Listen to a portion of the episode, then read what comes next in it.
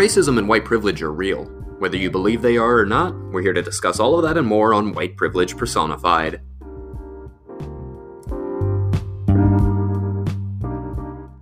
Hey, everybody. Um, I'm Amy. And I'm Mike. And this is White Privilege Personified. We're um, super excited to be coming to you with our first guest of this season. Um, so, Mike's going to go ahead and introduce who our special guest is. Yeah, it's a pretty uh, interesting guest, I guess, as far as our guests are concerned. Uh, it's my mom. Yay! Uh, say hi, mom. Hi.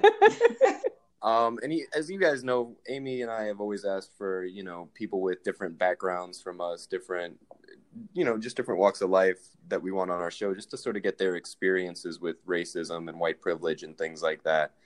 And I had a very specific reason for wanting my mom on. But mom, why don't you just tell them a little bit about yourself first? Um, okay, I'm uh, originally from New York. Grew up there for my teenage years, and then landed up in uh, South Florida, Irish Italian descent. Grew up in an Irish Italian neighborhood in New York. Um, we had a maid when I was little that lived with us. Um, had a very opinionated father, um, to put it mildly. Uh, and I lived in South Florida for a bunch of years, and now we're up here in Michigan. And I should point out that you guys aren't retired, which I guess I said in our first episode, and you you pointed out that Yes. no, you're not retired. You just you moved to Michigan for whatever reason. Yeah, I'm still questioning too, but uh, it's like, did you know something I didn't know? No, we're not retired yet. Uh, but something different. Although I do miss my ocean Yeah. and the sun. Yeah, I'm, I'm sure it's about 80 degrees here today. Oh, it's 13 here, Yeah. but it's so pretty. And so, Mom, I wanted to have, well, you didn't say your name. Why don't you go ahead and say your name so people know that it's not just Mom, which is, you know. Okay, Allison Coffee. All right. Well, I wanted to have you on specifically because you mentioned reading a book with a book club of yours. Uh, what was the book that you guys read? I like the way you say book club. It's like you're, you're questioning it, but it's uh, White Fragility. I was going to say book group, and I knew that wasn't the proper uh, terminology for it. Um, th- this book has been really popular for a long time. I actually did a lot of research on Yep. it. I, you know, I did. I prepared for this. Um, I had uh, already so, but- started walk started reading it too. I got about halfway through. Like this was probably like a year ago that I started reading it.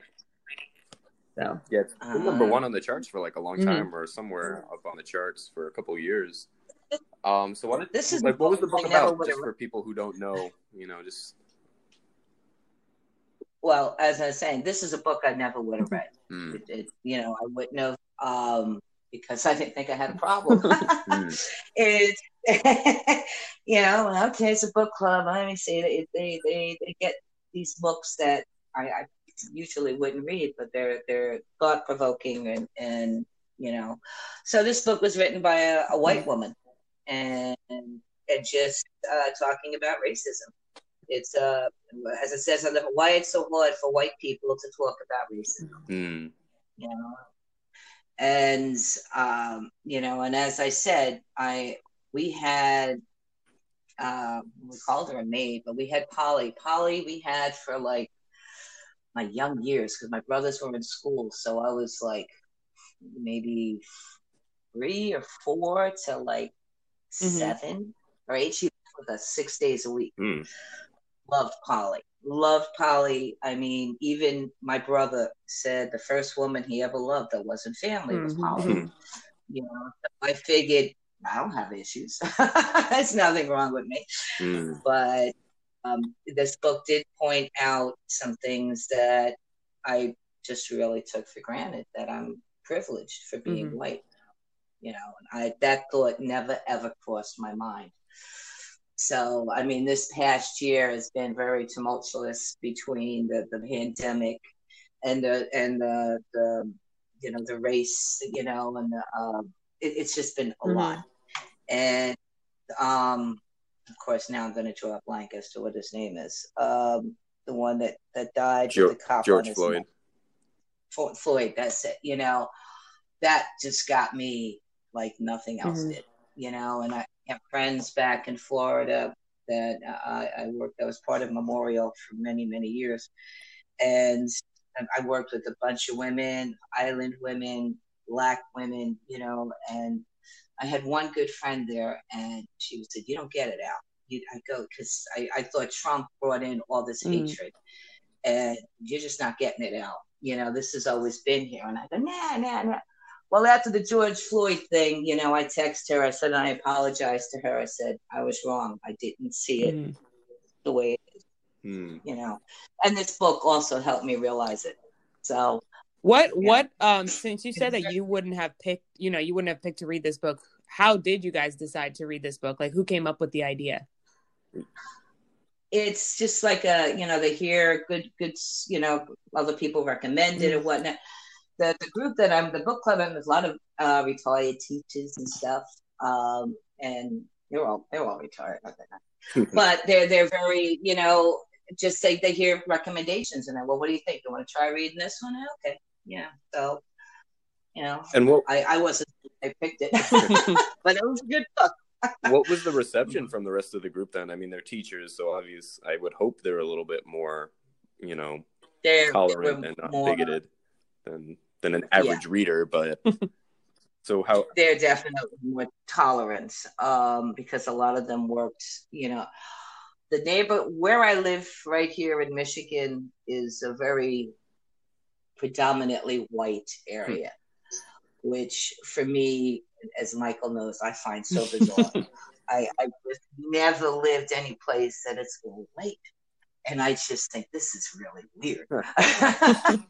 I, you know, I, yeah, and I call it, and you, Michael's going to tell me, I'm, uh, most people won't know what this is. This is, I call the town Mayberry, which is Andy Griffith lived in this little town, white, and and Jose gets annoyed at me. I said, but this is this is Mayberry. It's a little town, and everybody's white. Mm.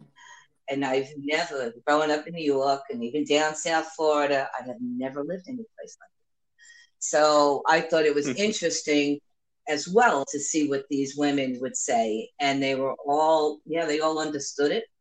They had some realizations, like I did, that, you know, how privileged we are just for the color of our skin. Um, but it, it was received very well.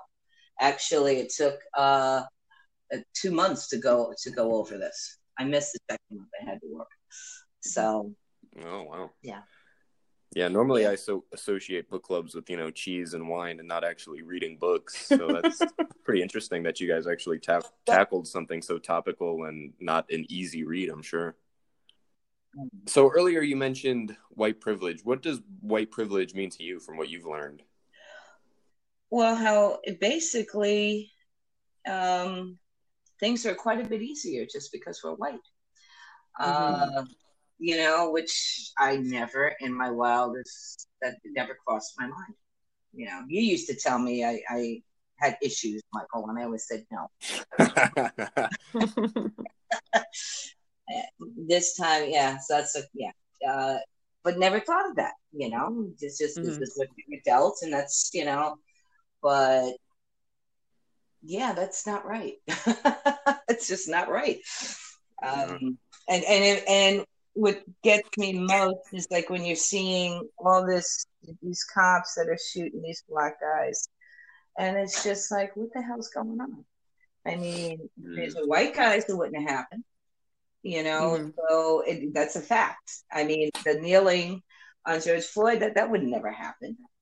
And this one that just happened a couple of months ago, this guy in the garage and he has a cell phone in his hand and the cop shoots him, he's dead.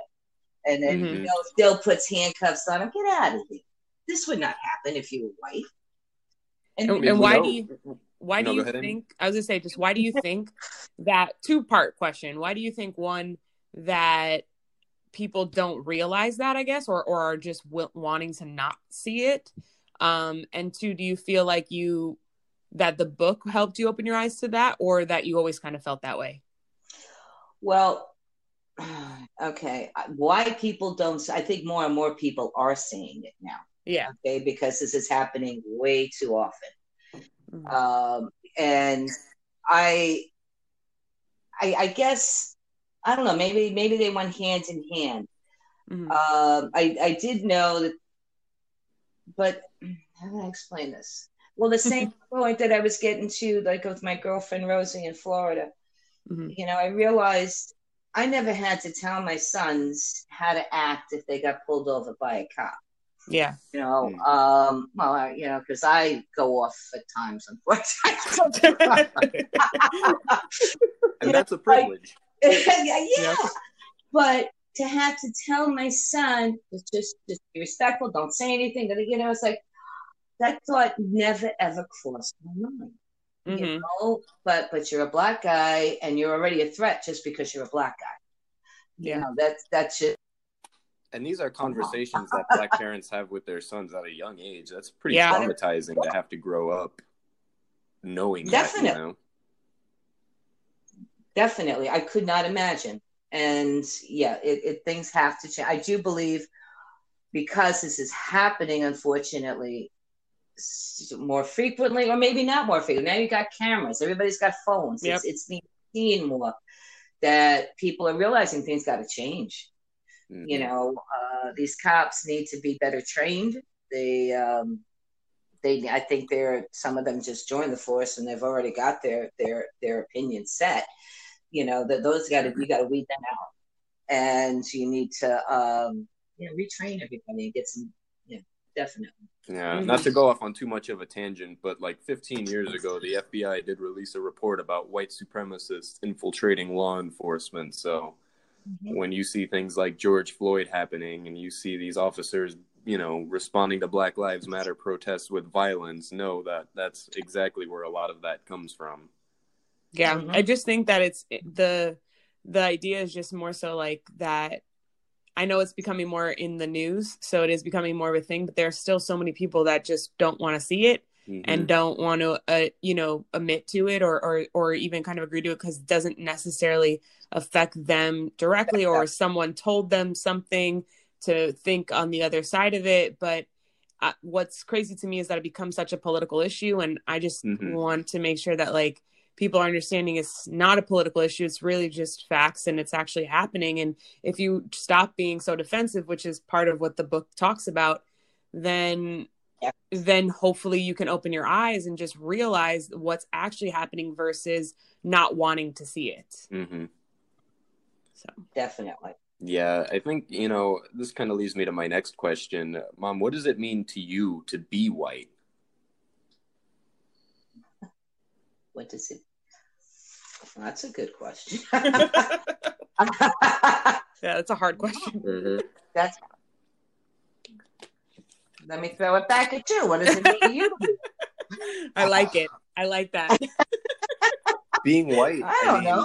And that that's why I was kind of leaning towards that question because Amy mentioned that sort of willingness to see anything another way but whiteness like anything else is just a social construct you know when mm-hmm. When our ancestors i guess it's weird to refer to like grandparents or great grandparents as ancestors but when they came to this country they didn't think of themselves as white you know they thought of themselves yeah. as irish or british or french or whatever right they became white in this country when they had to be part of that group you know what i mean and that's mm-hmm. that's why I always like to bring up that for a long time Irish and Italian people weren't considered white because it yep. shows how nebulous that concept is. It's not it's not a thing. It's a social construct that'll change the way that it needs to change with time. So yeah. you had these immigrants coming to this country and because you had the black group that they needed to be in opposition to, they became assimilated into this social construct of whiteness. And it's it's hard for white people i understand it to break out of that box because you know it's mm. also a box that they're put in before they're even born and how do you break right. out of that social construct when you're not even willing to see it and from childhood like everything that people are taught in school just adheres and enforces that construct from the people mm. that they mythologize as heroes christopher columbus all these people they're they're they're colonizers they're imperialists you know what i mean so it continues yeah. propagating that mindset in people and then it just reinforces those constructs so that to me is yeah. what it means to be white And I think it's also crazy when like groups are themselves, you know, kind of segregated and pushed aside. Like example, like you said, Italians or Irish or even like Jewish people too. Mhm. Like I mean, the whole Holocaust and some like example, my my dad's side of the family, they're all Brooklyn Jews, so they're all they were all raised just around other Jew Jewish people in New York as well, and I just think it's crazy because sometimes they have such like um ra- like racist mindset like to the point where you know like the book kind of explains that not all race like people think that racism is like always like this negative like you're horrible i'm going to fight you Mhm. like that kind of racism which you know is is one part of course that exists. But there's another part of racism that's just stereotyping everything right? Or just it, thinking that someone is you're better because of your skin. And i feel like some of those tendencies those racial tendencies like i even see sometimes and i have to talk with my you know my my grandparents about it. They're not trying to be malicious but they look at they look you know they look at it a certain way. And i always just think that's so interesting considering that they were part of a group that had to leave their country because they felt not included. Mm-hmm. And so that's why it's so interesting to me that then they still have some of those mindsets because of you know their grand their parents or whatever put it in them. And then they have those mindsets too where they're not trying to be malicious but it's just ingrained in them and then you have to like try to be like no that's not normal like that's not right you know and try to like shake it out of them Yeah. and they're like oh yeah I, I see what you're saying but no one ever told them that you know Mhm. Yeah, mom, I'm sure you've Hmm. got a story you'd like to share. I know you. Yeah. I do. Well, well you do now You mean like- you- okay. My, my father um, was an Archie Bunker. Mhm. Okay, so I'm aging Mhm. myself again, but he he he knocked every nationality that there was, Mhm. you know. And I, I'm glad my kids didn't grow up around him. You know, guy he knocked Italians. I go, you know, we're half Italian. Shh, I wouldn't brag about that. Yeah. what he would say, you know. Um, and my dad was a musician, and he was a you know uh, he played the bass and piano and sang, and so he was around all sorts of people. And then when he wasn't doing that, he was a bartender. Mhm. So, um, but you know, I just I, he amazed me the stuff that came out of him, Mhm. and it's just like, really, Dad, you really think you know? And and uh, the only time my father ever left New York was when he went to South Korea, Mhm. and and, and yeah, he, he just said, I was just glad none of my kids were around him yeah up. Um, but when my father passed away, there was a black guy at the funeral. And my brothers and, and my husband, who's that guy? and I was like, what's he doing here? And, you know, then he comes up to us and he says that he loved, you know, he loved my father. And I go, um, Yeah. George? George Coffey? I oh, he was he was like a mentor to him and this and that, and like we were all just totally dumbfounded. Wow. And you know, I just sort of took it as maybe my father started seeing the light, or you know, Mhm. got a different perspective the older he got. You know, um, but that that was nice to see, but totally shocked us yeah what we grew up with. Um, so. mhm. Well, I think it just goes to what Amy was saying earlier. There's a difference between racism and prejudice and bigotry, Yep. and you know, people hold prejudice opinions and you know don't necessarily might not necessarily act on them, or you know. yeah I still have an issue as far as to okay, uh, which I mentioned to you yesterday. Uh, the difference between racism and prejudice. I mean, I can say living down in South Florida, I had a hard time going into stores and I didn't speak Spanish. You know, and if you didn't speak Spanish, they're not going to help you. You know, I had I couldn't, I, I couldn't take it anymore Mhm. you know, and it's just like we're in we're in the U.S. You know, we speak English, but so does that make me? That's prejudice there, correct? That's not, or it's they're they're, they're so similar. I Mhm. think. They are. I've always liked the definition of racism as prejudice plus power. I know that it's a controversial view of it, but I think most people have prejudices, but it's when you act on them and when you when you have the ability to impact people's lives, I think is when it becomes racism, you know? Unless Amy, unless you have a different uh I don't, but I also don't focus necessarily on the difference of the words. In my mm. opinion, they're just both, you know, things that we have to kind of fight against. That mm-hmm. some are inherent things that you just kind of have, which kind of is just the upbringing, and then others is are I think bad w- ways to look at a really bad. Like there's there's levels, mm-hmm. and so if you're acting upon it, that's like the worst that you could be at. But if you, but I still think there's probably a scale that puts that on some sort of racism, but like race itself is technically like the color of your skin, and ethnicity is more of like, you know, where you're digging into like where you actually come mm-hmm. from. So if you're looking at racism, racism doesn't necessarily see where people are from or languages.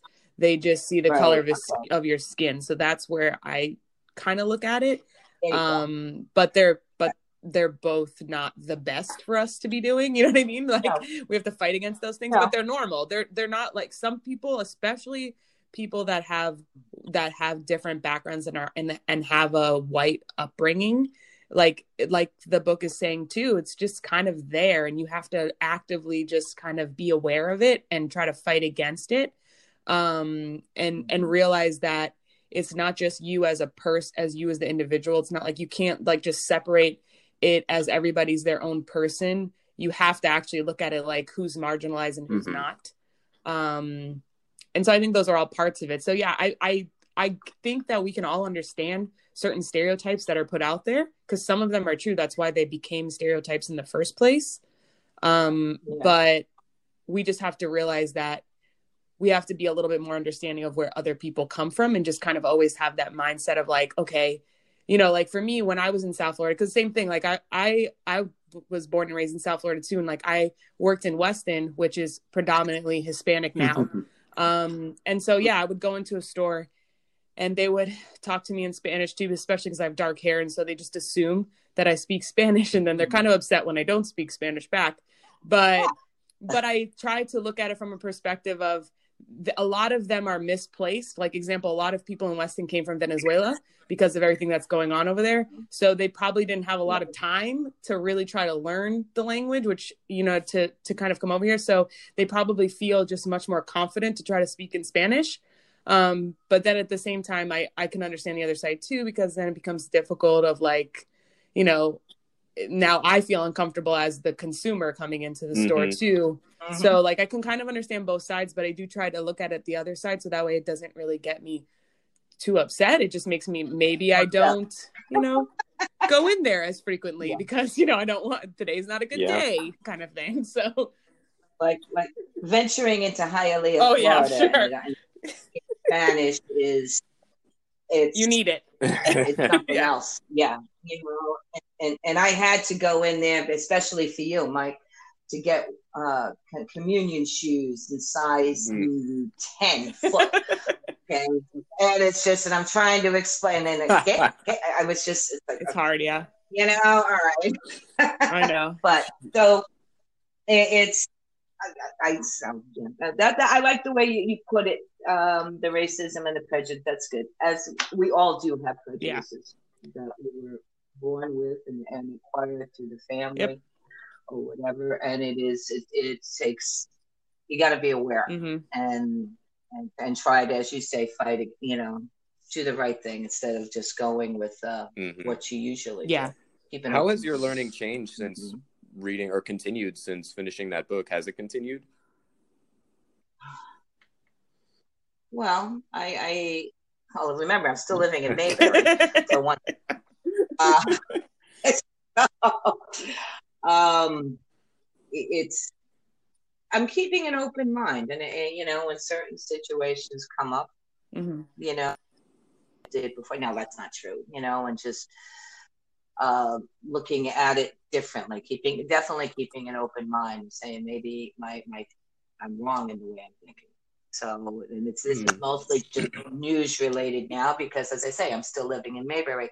I do work in Ann Arbor where there is mm. more diversity, thank goodness. Um, but because of COVID, you're not you're not interacting. You're not. It, it's a different time. Yeah. So, I think also like because you are surrounded by all that, especially with your group of of you know co coworkers or colleagues whoever they were that you read the book with.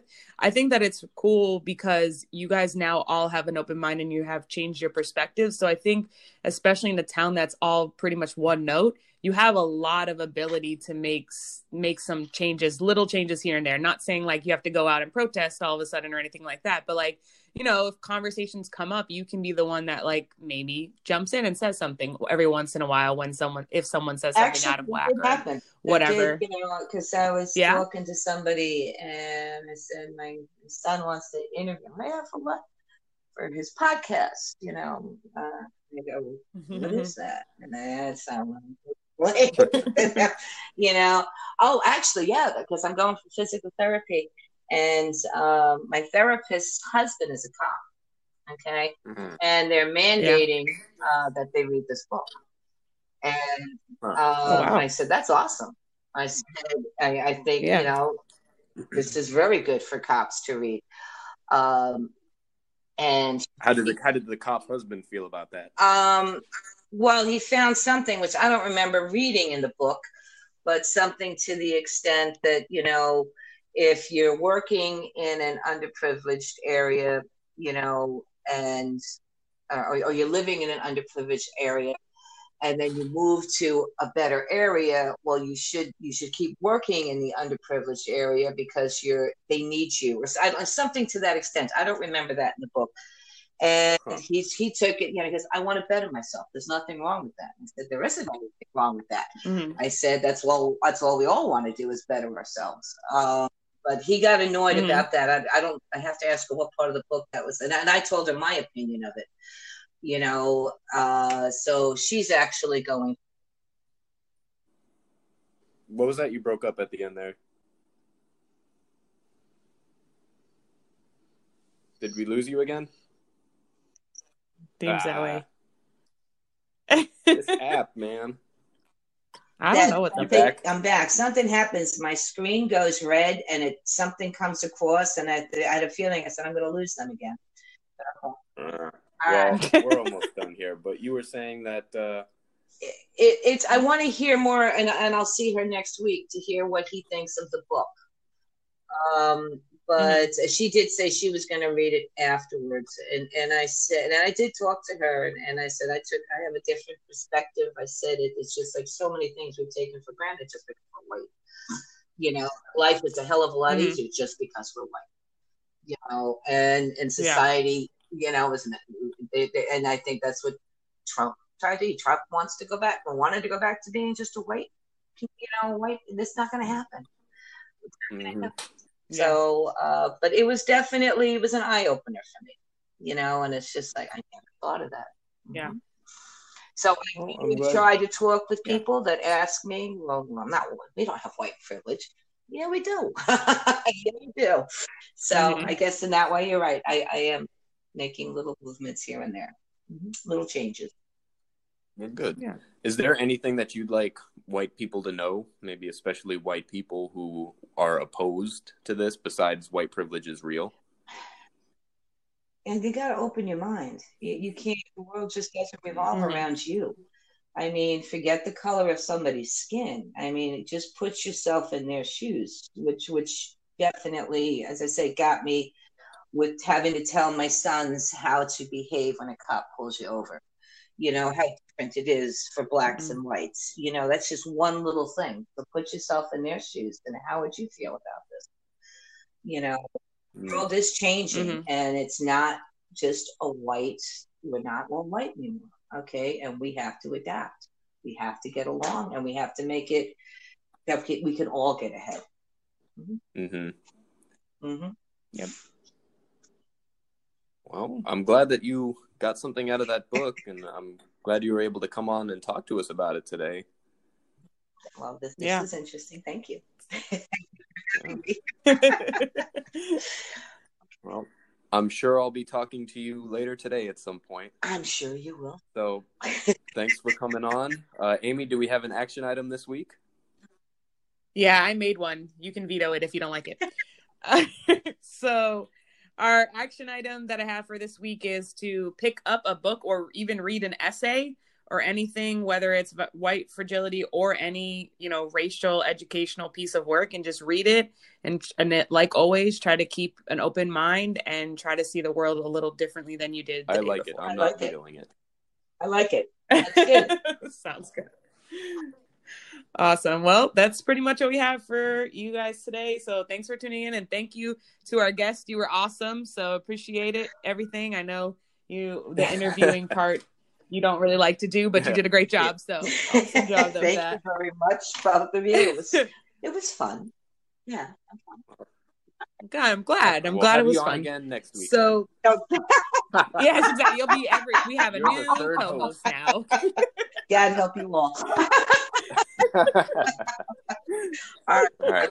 Thank you. Awesome. Well, if anybody, if anybody wants to see anything on future episodes or um, anything that you guys have comments on that you heard this episode, feel free to email us white privilege personified at gmail.com. You can also find us on Instagram, white underscore privilege underscore personified underscore. And you can ask any questions there as well. But until next week, I think that's all yep. for us, right, See Mike? you guys next week. Bye. Have a good week.